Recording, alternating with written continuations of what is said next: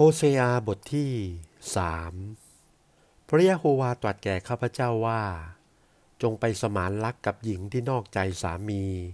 และมักมากในการล่วงประเวณีอีก ดุดดังพระยะโฮวาสมานรักพวกอิสราเอล ถึงแม้ว่า เขาได้หลงไปติดต่อกับพระอื่นๆ และนิยมชมชอบกับขนมอันทำด้วยผลองุ่น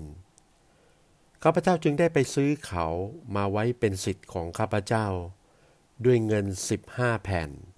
และลูกเดือยสามสิบสัตว์ และข้าพเจ้าได้พูดแก่เขาว่า เธอจะต้องรอฉันหลายวัน เธออย่าได้เล่นชู้เลย และเธออย่ายอมเป็นภรรยาของผู้ใดเลย ถึงฉันเองก็จะไม่เข้ามาหาเธอด้วย เพราะว่าพวกอิสราเอลจะไม่มีกษัตริย์และเจ้านาย และการบูชา